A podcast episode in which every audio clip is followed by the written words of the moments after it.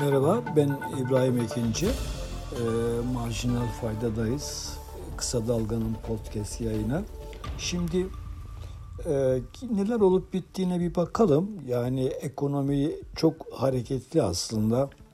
Son zamanlarda herkes fark ediyordur. Dolar kuru, yani döviz kurları yukarı doğru bir zorlama, bir çıkış içerisinde.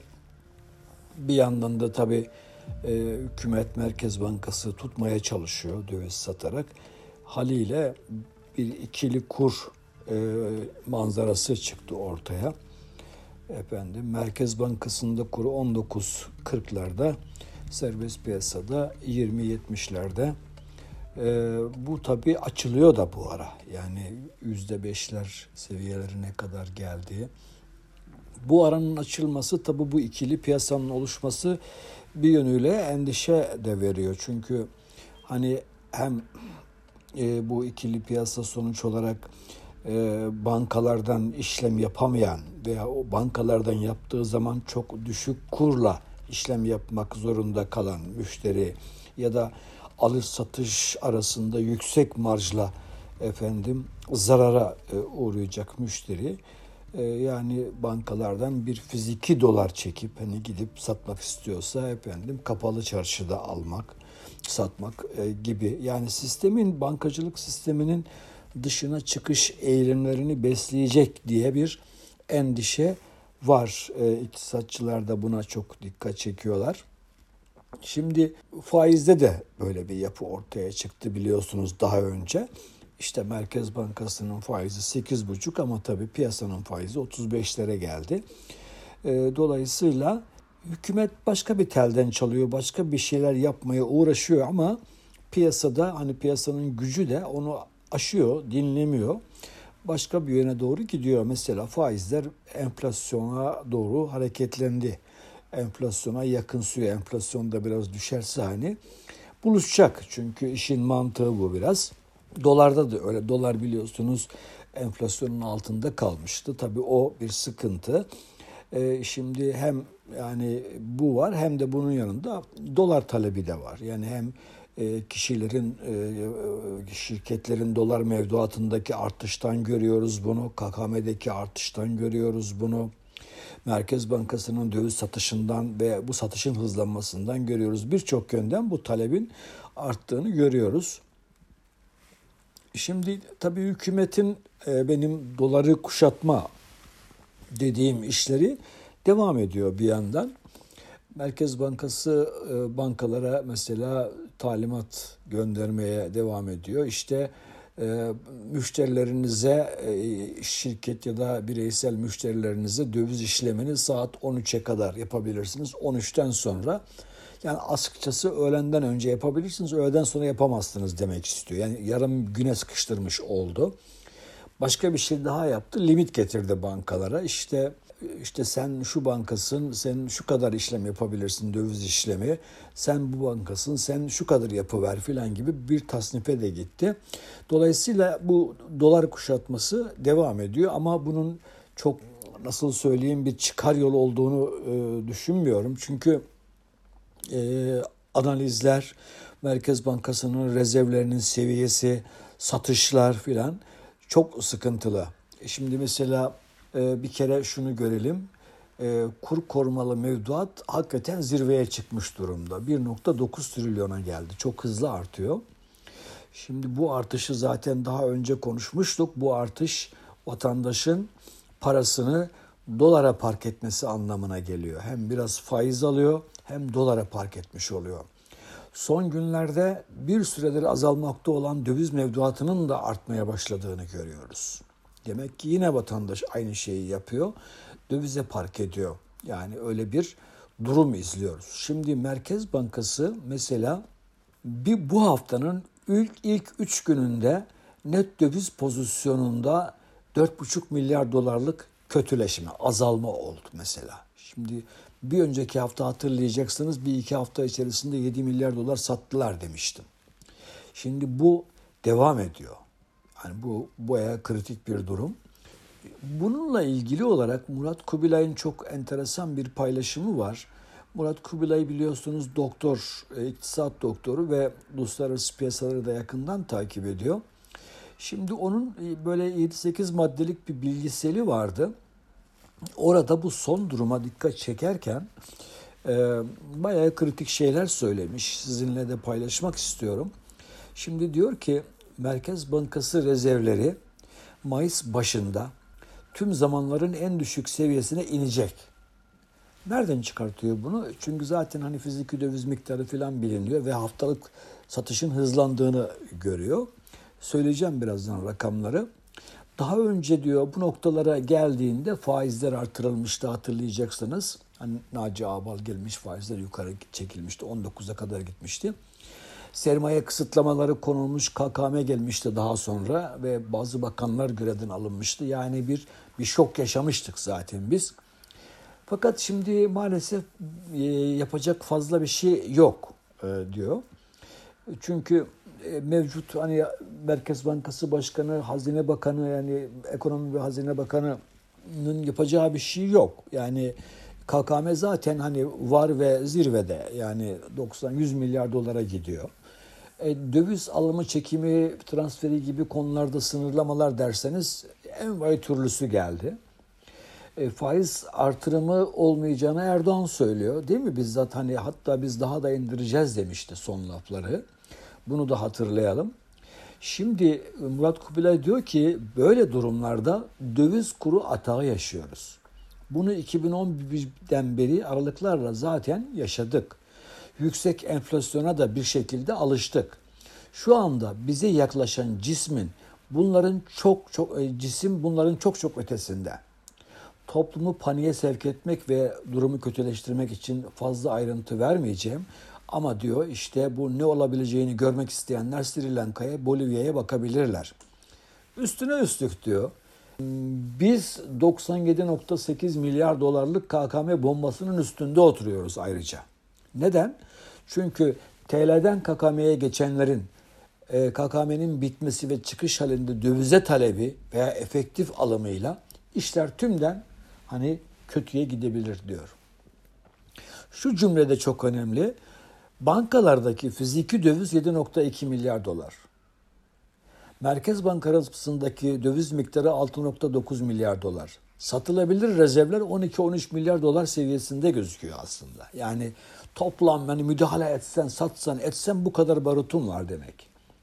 Bu nedenle Mayıs ayında satışlar durabilir. Yani Mayıs ayında Merkez Bankası'nın yakacak rezervi de olmayabilir.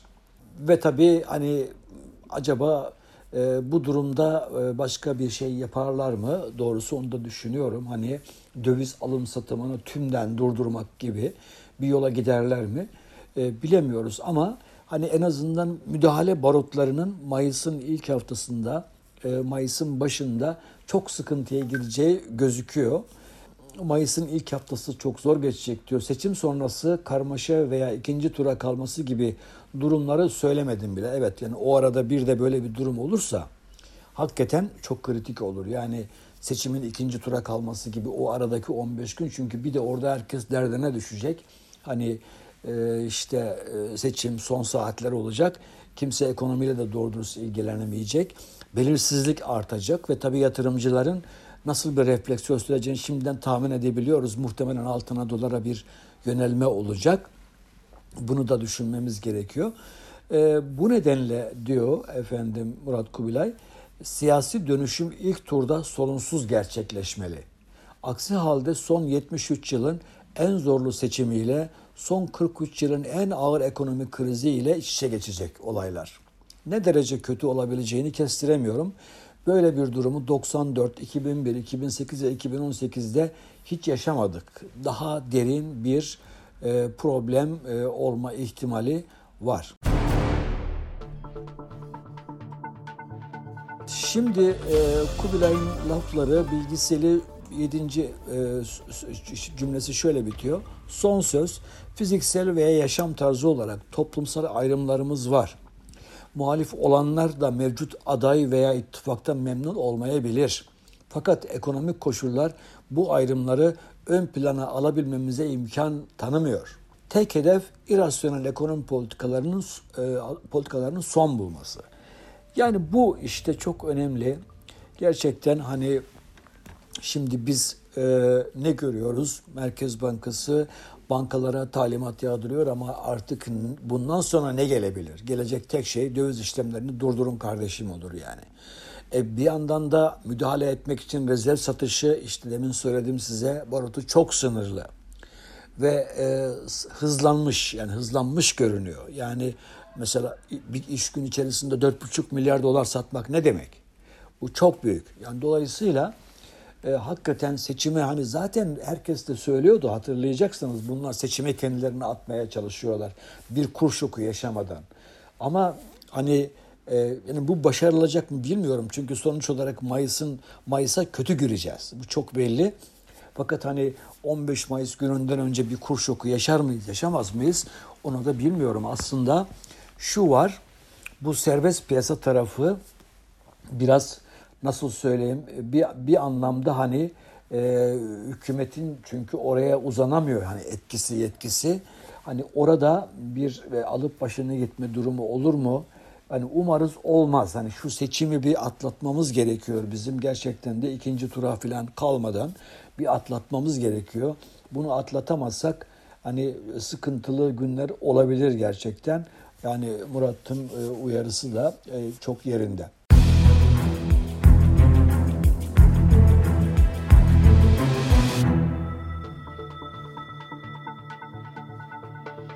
Şimdi bunların dışında size söyleyeceğim ne var diye bir gözden geçiriyorum. Evet, bu şeyle ilgili, yani konut fiyatları ile ilgili bir şey söyleyeyim. Biraz da bu İFM'ye değineyim. Şimdi bu konut fiyatlarında tabii aylık artış böyle 8,5 falan gibi geldi. %141 gibi yıllık artışlar var. Çok yüksek. Fakat bazı göstergeler, hani konut fiyatlarında bundan sonra bu ölçüde yüksek çıkışlar olmayabileceğine işaret ediyor. Konutlarla, konut alımı satımı ile ilgilenen yurttaşlarımızın bilmesi açısından söylüyorum. Çünkü konutu yavaşta yapan, konutu bir önemli bir yatırım aracına dönüştüren şey Nebati'nin bütün diğer yatırım araçlarında yatırımcıyı batırmasıydı. O yüzden millet borsaya, arsaya gitti. Fakat şimdi tabii diğer yatırım araçları da hükümetin prangalarından yavaş yavaş kurtuluyor. Yani mesela döviz kurtuluyor, faiz biraz kurtuldu, 35'lere falan geldi. Dolayısıyla diğer yatırım araçlarının da cazibesi biraz artıyor. Konut arzında bir sıkıntı yok. Konut fazlası ve stoku var. Bunu da dikkate almamız gerekiyor. Dünyada da konut fiyatları aslında aşağı gidiyor. Yani Amerika'da, Avrupa'da konut fiyat endekslerinde düşüşler var. Şimdi Türkiye'de tabii o NAS olayından sonra, NAS'la faizleri düşürmeye başladıklarından sonra fırlayıp gitti.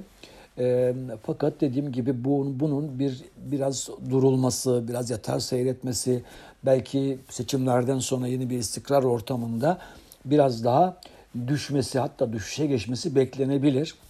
Bir de şu var, hani deprem bölgesinde konutlar yapılıyor. İşte bu yanda kentsel dönüşüm projeleri var. Yeni bir hükümet gelirse biraz daha mantıklı projeler yürütecek gibi görünüyor. Dolayısıyla hani konut arzında bir sıkıntı yaşanmayacak gibi gözüküyor. Bilginizde olsun, konutlarla ilgili durum budur. Şimdi bir de bu İstanbul Finans Merkezi ile ilgili aslında hepimiz okuduk. Hani bu açıldı filan, şaşalı gösterişli filan ama hani bir şeyler söylemek istiyorum bu konuda. Çünkü arkadaşlar, şimdi İstanbul Finans Merkezi'ne kazma vurulduktan bu yana geçen sürede, özellikle bu son yıllarda, yani 2012'de mesela Türkiye'deki yabancıların portföy yatırımı 155 milyar dolardı. Bakın şimdi para gidiyor. Burada finans merkezinin binaları yükseliyor ama para, yabancı sermaye Türkiye'den kaçıyor. Şimdi seçime doğru 65 milyar lira harcama yapılmış oraya. Seçime doğru boş binaları açıyorlar. Kimsenin gittiği de yok. Kamu finans kurumları, SPK'sı, borsası filan gibi kurumların merkezleri filan emirle gönderiliyor. Merkez Bankası Ankara'dan İstanbul'a taşınıyor.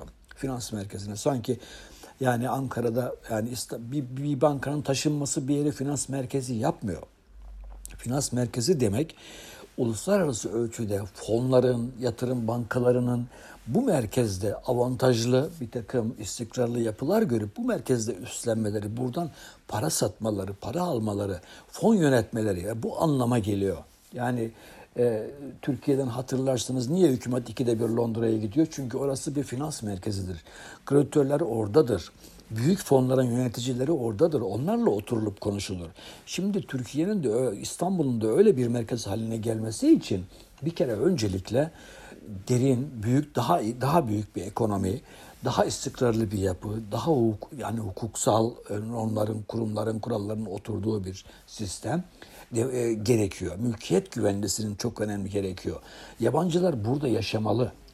Yani mesela burada uluslararası fonların, bankaların adamları buraya geldiği zaman İstanbul'da senin paçan kısa, senin eteğin kısa diye mi kovalanacaklar yani?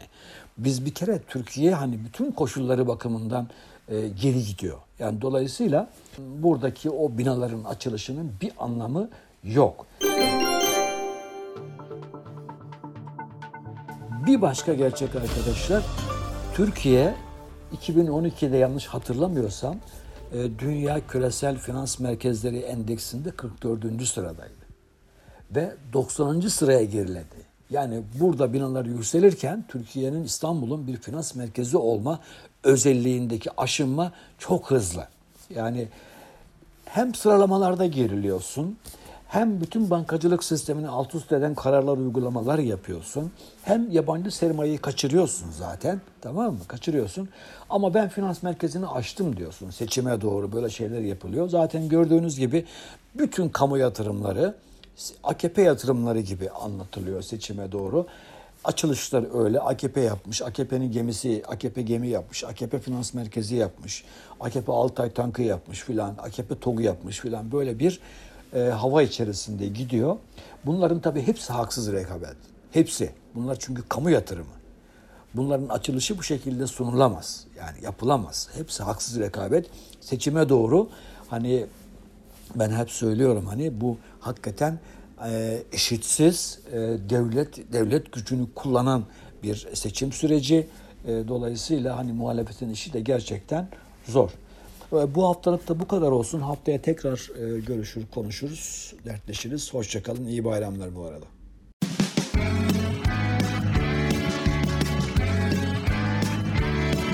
Kulağınız bizde olsun. Kısa Dalga Podcast.